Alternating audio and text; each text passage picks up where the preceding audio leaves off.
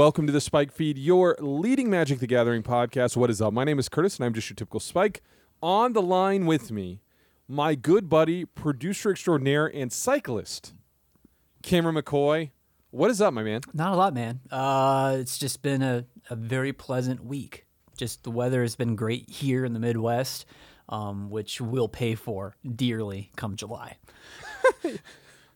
Yeah, let's not even think about August. um, it's essentially going to turn into a Mad Max movie at that point. But um, no, dude, I'm jealous. Like, uh, you have gotten to like bike everywhere, Mm. like not motorcycle, like bike.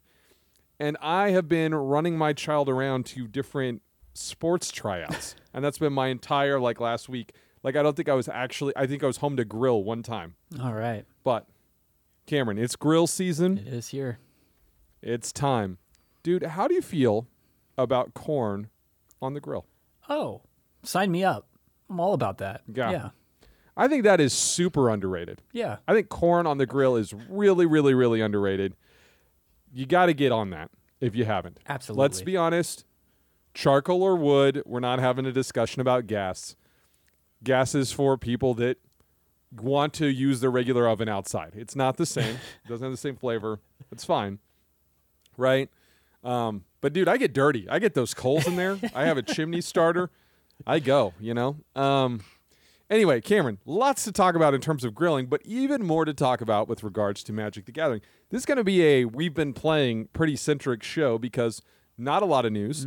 There is a professional level event going on right now, but until those professional level events go back to uh, in person, I kind of find them unwatchable. Um, when I'm watching a dude, it looks like they're on a Zoom call playing Magic. Um, but dude, what have you been playing? What have you been up to? Uh, I've been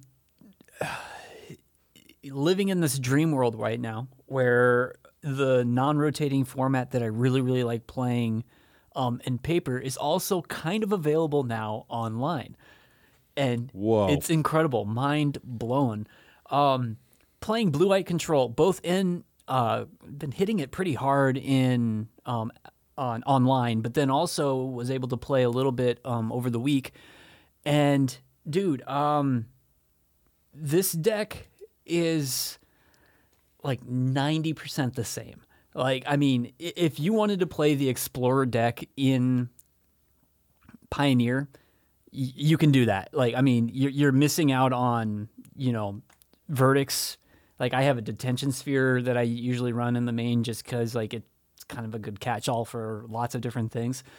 Um, and it's incredible. Uh, like it, it, it, it's I think one of the best decks you can be playing um, in both formats right now. Um, and there's just a lot of room for innovation. I mean, I think there are certain things that if you're not playing, y- y- we're not having a conversation. You're not playing the right blue white control list, specifically um, the Wandering Emperor. You know, Teferi. I mean, like all the greatest hits of like planeswalkers and whatnot. But there's like so many different ways to kind of approach um the deck if you want to go like the Yorion route, which I've actually completely stepped away from Yorion. Like I I'm just kind of Oh, done wow, with okay. it. Um but I mean if you wanted to play that, you know, you have Omen the Sea and you can do that sort of thing. I started running a Sphinx's Revelation, uh, which is actually very playable in um I think both formats and uh dude like especially in the pioneer format right now and in my shop's meta I don't know how many times the Sphinx's Rev gaining some life actually helped me because uh, mono red is incredibly It's really good. It's really good. in incredibly good in Pioneer. Um, it's you know, I mean, I've seen it every once in a while in in the Explorer, but like, I mean, you're missing like the real key ingredients to like what makes that deck go right. So, but anyway, like uh, Sphinx's Rev and the Wandering Emperor, being able to just exile and gain two life, those things have saved me so many times in Pioneer. It's not even funny. Like I, I think that there's definitely room for like having one of, maybe two of, of a Sphinx's Rev. And then I'm still kind of trying to figure out like what else I want to use for like my card draw mechanics.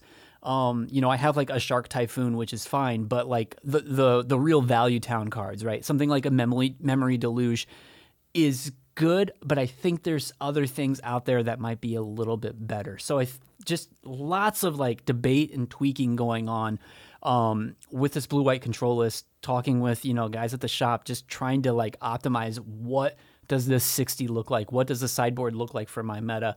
Um, it's uh, been so incredibly fun. And then to just go back onto the computer and I have essentially that deck and I can just put the reps in with it. Um, dude, there's just nothing better. Nothing better. Uh, Yeah, I, I agree. I've actually played a lot less Explorer uh, than you this week. I've really focused on Standard, but I do want to talk about your comments and your experiences. So, uh, I've played against the mono red deck a lot online, like a lot, and uh, of course, I can't remember the name of the card off the top of my head, but the saga that deals you one, and then it makes their next creature come Yep. in with a plus one plus one counter. Kumano. That has real yeah, that that card has really elevated the damage output of this deck to something that can be really, really, really obscene by like turn 4 right? Um, I believe if you don't remove anything and they have Thorn on turn four, you're dead, right? I mean, it could get like that. Yeah. So it, it is a an extremely good deck, and to your point, there's still some pieces that are missing, which makes it a little scarier. But uh, the blue white decks are interesting in that I feel like the things that you have to address to control are so different than they were when Winota was a thing, because that version you could kind of afford to play a little bit of the Omen of the Sea game. Uh, I don't think you have that kind of time anymore, um, where you have these hands that are basically do nothing until turn three. I just think that's way too much of a missing opportunity. And because you're missing Supreme Verdict, you've really lost your uh, kind of leveler effect uh, against some of these tempo decks that have counter spells and ways to like interact with you on that level. So, um, I think Explorer still has a ton of problems. There are moments where the play patterns aren't particularly great, and I'm probably probably sh- true of uh, Pioneer as well. I just don't play Pioneer like you play Pioneer, um, but it is it has gotten me so engaged with Arena where I wasn't before because I have this outlet of like, okay, I'm going to try out these decks and figure out what's the Pioneer deck of choice, right? Like, do, am I going to learn to play fires or whatever? Um, I also, I would say I took a symbolic step today, Cameron, and I um, erased all my historic decks Nice. out of my uh, out, out of my uh, out of my little profile because you you can only have what is it fifty or hundred decks or now, I something, think. Yeah. And uh, I like to keep it down to like five if possible. So I had a lot of historic decks that I had like worked on, like you know historic versions of Maverick or Mm-hmm. uh, Elves, and I was just like, you know what, I think I'm done with this format. So uh, see you, buddy. I can't have you filling up my deck spaces anymore. Slow clap, man. Um, I'm so proud of you. Yeah, I mean, is there a chance that you'll ever click on a historic queue ever again? Absolutely 100% no.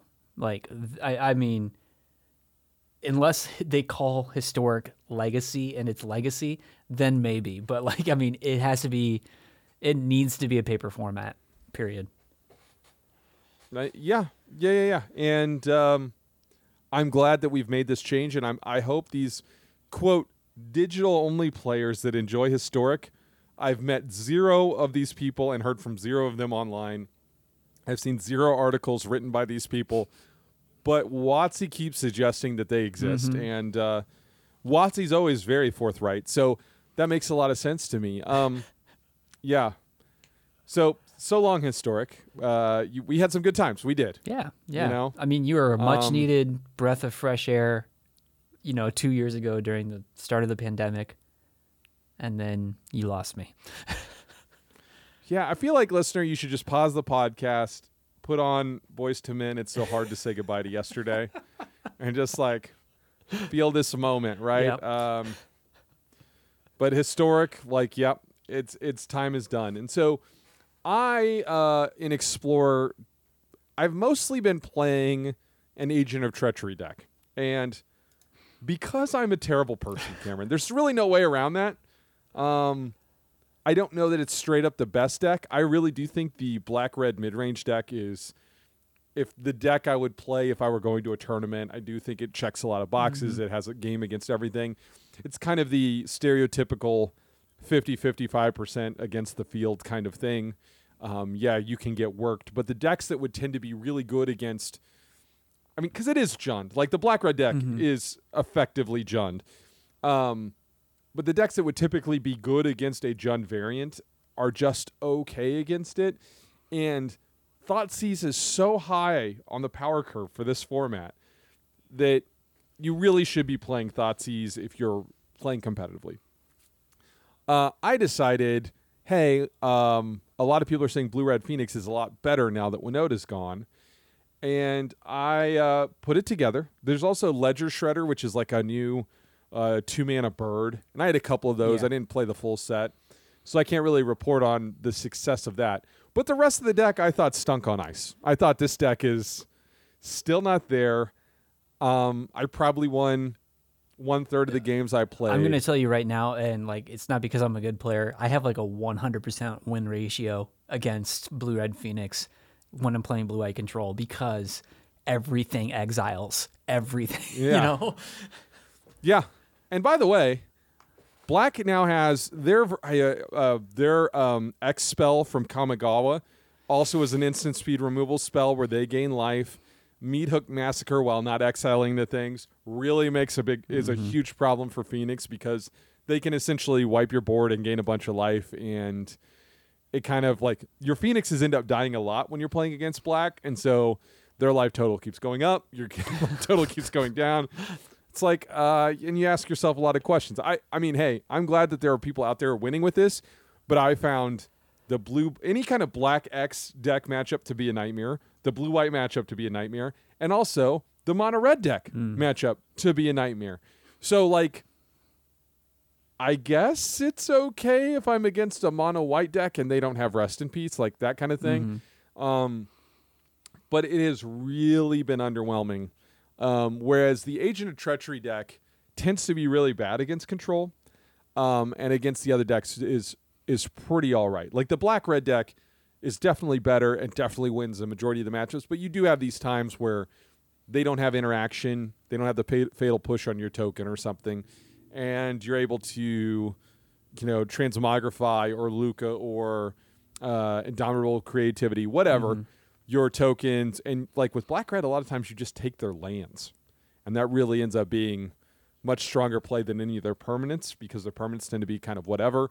Whereas when you're against blue white, yeah, you can take their lands, but if they've hit their land drop every turn, it's kind of a whatever to them. Um, so I will probably fin- going back to control. I don't know if you saw this, but uh, Shaheen Soorani posted a list on SCG.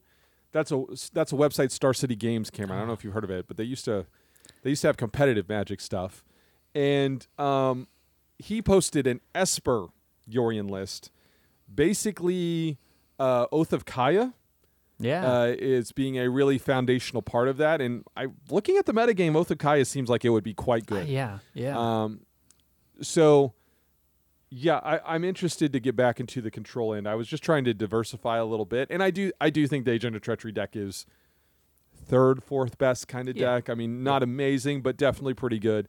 Uh, can beat a lot of the random decks. Um, the other thing I want to talk about is standard. Have you touched standard at all, Cameron? no, I've been awful. Like, I mean, they really shouldn't have announced this new format. Otherwise, I'd probably be knee deep in it. Don't prove their point, Cameron. They'll take Explorer away. Yeah. Or they'll be like, hey, you know what? We decided that Explorer could really use Hogak to spice it up or something.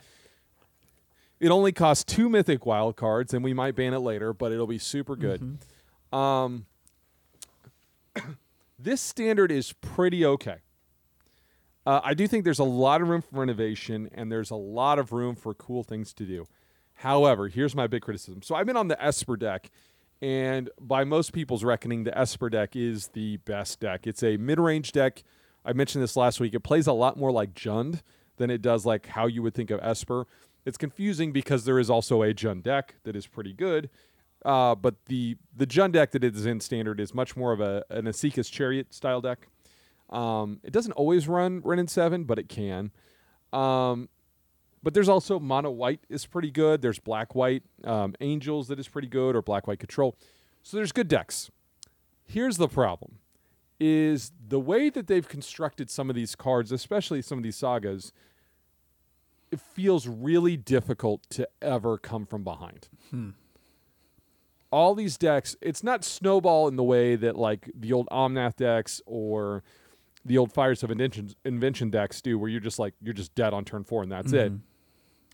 Because, but because of this, like the constant use of treasures, uh, specifically on like the Jund deck, like it just becomes, oh wait, I don't have a removal spell. Now they've gained two extra treasure tokens and can essentially play out their hand, and I'm so far behind.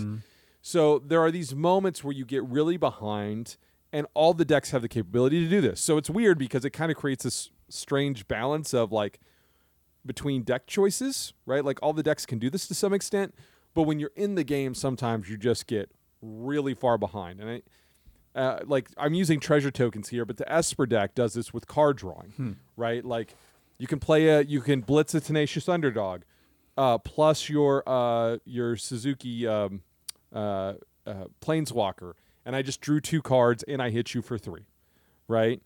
And you might have just put in your third land drop is tapped, right? And then it's just like those moments happen a lot. Um, Mono White is the only one that really feels like okay, they've assembled their beater and I'm dead or not.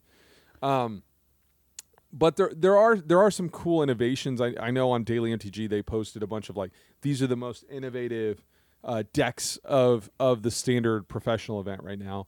Uh, but I, I would say kind of buyer beware. Like make sure you enjoy the play patterns because it can be very like that. Um, I have, and I mentioned this last week. I was really tired of Meat Hook Massacre and these matchups like nine enchantments where I just don't do anything. And I mentioned playing farewell. I should clarify. I meant farewell in the sideboard, Okay. not main deck. Um, but I have been able to depants a couple people with um, farewell when they have like basically vomited their whole hand because they think I'm only on Meat Hook Massacre. Uh, they don't really care, and then I just like exile everything, but except my one copy of Wandering Emperor. It's real nice. Um, the last thing I would mention is I'm kind of glad Faceless Haven isn't in this Oh, format man. um, because it does allow for the mana bases to be super non-basic, but then that makes Field of Ruin very good, and it- it makes you really care about which man lands you're playing in these three color decks and all that stuff. Um, you really have to be choosy. Where I feel like with Faceless Haven, there would be a little too much incentive to be one or two colors and just be a Faceless Haven deck. So, um, anyway, it's a cool standard. Uh, any thoughts you have, Cameron, as we move on? No, I mean it's just uh, it feels like a good time to be a Magic player again, and uh, I'm I'm appreciative. So I do have to ask you: Are you is your store doing the store championship where you can win a Dark Confidant? I need to check. I forgot to ask. I don't know. I don't know. C- Cameron, mark my words. If my shop isn't doing it, I'm going up to Iowa to up, play in the store championship. I am so desperate for a tournament with stakes, and I keep meaning to like practice. I, I, I have I've had zero chance to like actually even get out my paper cards and see what I have. I'm pretty sure I have Phoenix, and I'm pretty sure I will not play that deck. Um, but like, yeah, I would really like to play in a store championship that is not modern. Mm-hmm. So, yeah, that's kind of where I'm at right now. Anyway, Cameron, we're going to get out of this segment. That's kind of all of our magic discussion this week. We're going to come back and talk about what else we've been up to.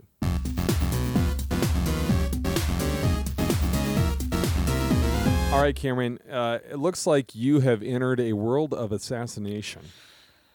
I have. How's that working out for you? Uh, it's been great. Uh, so finally, finally getting to Hitman Three, um, which, I mean, I don't know if there's really anything new to say. Did you play Hitman One? Did you play Hitman Two? Cool, you're gonna love Hitman Three. Um, so Hitman Three, I think, has my second favorite level of all time. Um, the Miami one in Hitman Two is like the race car one? it's like there's I don't think there's anything better than that. Like it's just the best way. I mean, the, the ways you go about like murdering people is just hilarious.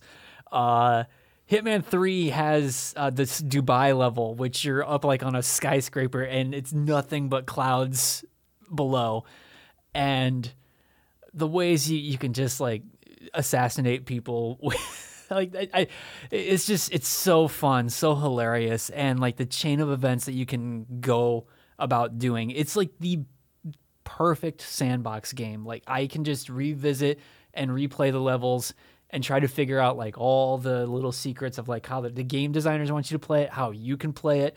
It's it's just fantastic. So um absolutely if you've played hitman 1 hitman 2 there's no i mean they didn't reinvent the formula at all. It is very very very similar. But um like i said some really well designed levels. Like you can tell like they figured all the things out from previous the, the, the previous two games and just put some of the best most comedic uh, level design things together Yeah, and this is the one where it can actually like load up the levels from the previous games, right? Like you can download them all together, and it becomes kind of one cohesive thing. So, um, I started Hitman Three, and then I didn't have Game Pass anymore. I keep meaning to go back to it. It's on sale all the time. Mm. all the time and and I just have to get back to it. Um, but no, like th- those are some of the funniest games. Like again, the outward appearance is very serious and dour, and it doesn't really give you the impression that it's basically a Looney Tunes cartoon, but it is. And I mean, you dress up as a giant pink flamingo, and then you can like just kick somebody into, you know, the pit and like cause an entire axe. I mean, it's just like there's nothing better Yeah. than that, right? yeah, yeah, yeah, yeah. Or whenever you have to pose as a drummer trying out for a rock band. Like it's, It's just so the best, absurd. dude. It's great. Yeah. Um, so what do you know about these Game and Watches? I'm familiar with them. You got one, huh?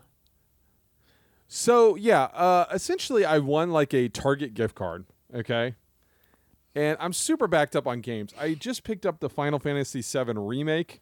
Uh, again, I the by the way, public service announcement: if you buy it on PS4, the upgrade to PS5 is free. But the hoops you have to jump through to even find the button to get that da- to download is really something. Anyway, so I'm like on that, and I'm playing uh, uh, 13 Sentinels Aegis Rim. So I'm playing both of those. It's like, I, well, I don't really need a new game. However, one of the biggest conundrums you can run into with your game room, Cameron, is what am I going to use as my clock in this room? Because if you just have a good old fashioned wall clock, digital clock, doesn't really say anything, right? Yeah.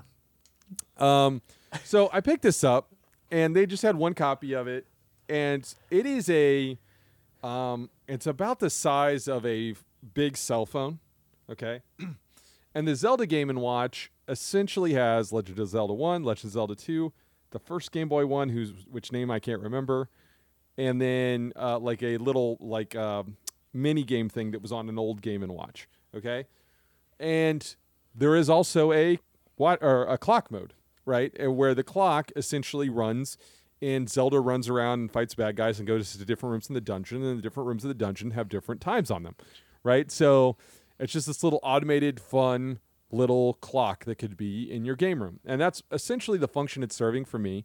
Um, however, the idea that anybody is actually playing The Legend of Zelda on this thing is really astonishing to me. I'm just putting this out here, Cameron. This screen is way too small. They're trying to like get it to tie to what the old Game and Watches were like. So the ergonomics are a nightmare. Like it's just crazy. And on one hand, it's it's a cool collector's piece slash fun thing to put in your game room. But if you're just looking as a functional game device, I think it falls very far short. I, I would assume the Mario one's better because you don't ever have to read anything when you're playing Mario. Um, but like this is it's like just a cool little bonus that Zelda is hanging out on this device. Um, it is weird also. It kind of occurred to me as I was setting this up. So first of all, the stand on your shelf is the actual interior of the box. So the device itself Okay. doesn't have a kickstand on the back, which is a little not great. It's like a cardboard stand. Uh, and it comes with a USB C uh, cable that is like three inches. So if you're looking to plug this into a wall, you're really going to have to like have a longer USB C somewhere. Um, but it is, dude. It's really cool. It's just Yeah. a clock in your room. It's just like a really cool clock. Um, but it did occur to me. I think this is the only way to physically own Zelda right now. Like Nintendo has locked all their old stuff onto their service. And so if you're like, you know what, I want a copy of Zelda that I could play forever. This is literally your only outlet because one day the Switch is going to die and you won't be able to connect to their streaming service or whatever. So it's a very strange uh, situation. You know, Sega's done a much better job of creating like physical copies of their glory days. Um, but like, if you want to buy a copy of Mike Tyson's Punch Out, there's like no way, right? Mhm. Yeah, Like you can't buy a download of it or anything. You just eBay. had to play it through their streaming. yeah. yeah. Yeah, yeah, And so that's just like a weird moment. And I've given Nintendo a lot of trouble for their online offerings. Um, I thought they had set the low bar. Oh no, no. Sony stepped in today this last Oh, week. man. Have you seen they're offering a classic games? no, I haven't yet. All right. Well, here's what I'm going to tell you, Cameron. I believe so on their new so they have the new online system and they said, "Okay, we're going to have tiers. The regular tier is fine. There's a there's a nice tier that has PS4 and PS5 games and that tier is actually really good. Right? You can play like Ghost of Tsushima, Yeah. Director's Cut, Returnal, which is you know, Cameron's invitational game that that Cameron would love more than anything. But then their PS1 classics is I think there's like six games, and they're bad. There are zero native PS2 games. There's a couple of things that got re-released on PS4 that were PS2 games, Ooh. and so yeah, it's real rough. It's real rough. You better really like Tekken Um, 2. I mean, are Like, you I'm looking at the at list now? list. It's like It's pretty pitiful. I mean, if you were to name the top 50 PlayStation 1 games and the thing that they provide, like, it's really bad. And so, uh, I, I know some of it is music licensing, but, like, I'm sorry, dude. How are you going to? I'm not the first person to make this point, by the way. How are you going to say, hey, we're going to announce all the PlayStation classics, uh, and, like, but there's zero Ridge Racers? Zero Ridge Racers. yeah. That is unforgivable. Like, what are you doing? There's no Final Fantasy. Like on and on and on. There's like all the things that you would typically associate with PlayStation. There is nothing. It's like Siphon Filter and Tekken 2. Yeah. And Mr. Driller. Like, I'm just I'm shocked by this. Like, there's such. I mean, like, there's like a legit catalog out there that you could whatever work on your rights. Come on, Sony. yeah. Yeah. So anyway, Wow. At least Nintendo had the good courtesy of putting their best games from their original systems on the thing. Uh, all right, man. So if someone would like to get a hold of you and talk to you about the best games on PS1, where could they find you? It's all on Twitter at Cameron underscore McCoy. and I'm at Curtis Now. Our official show feed is at SpikeFeedMTG. We will check you guys next week.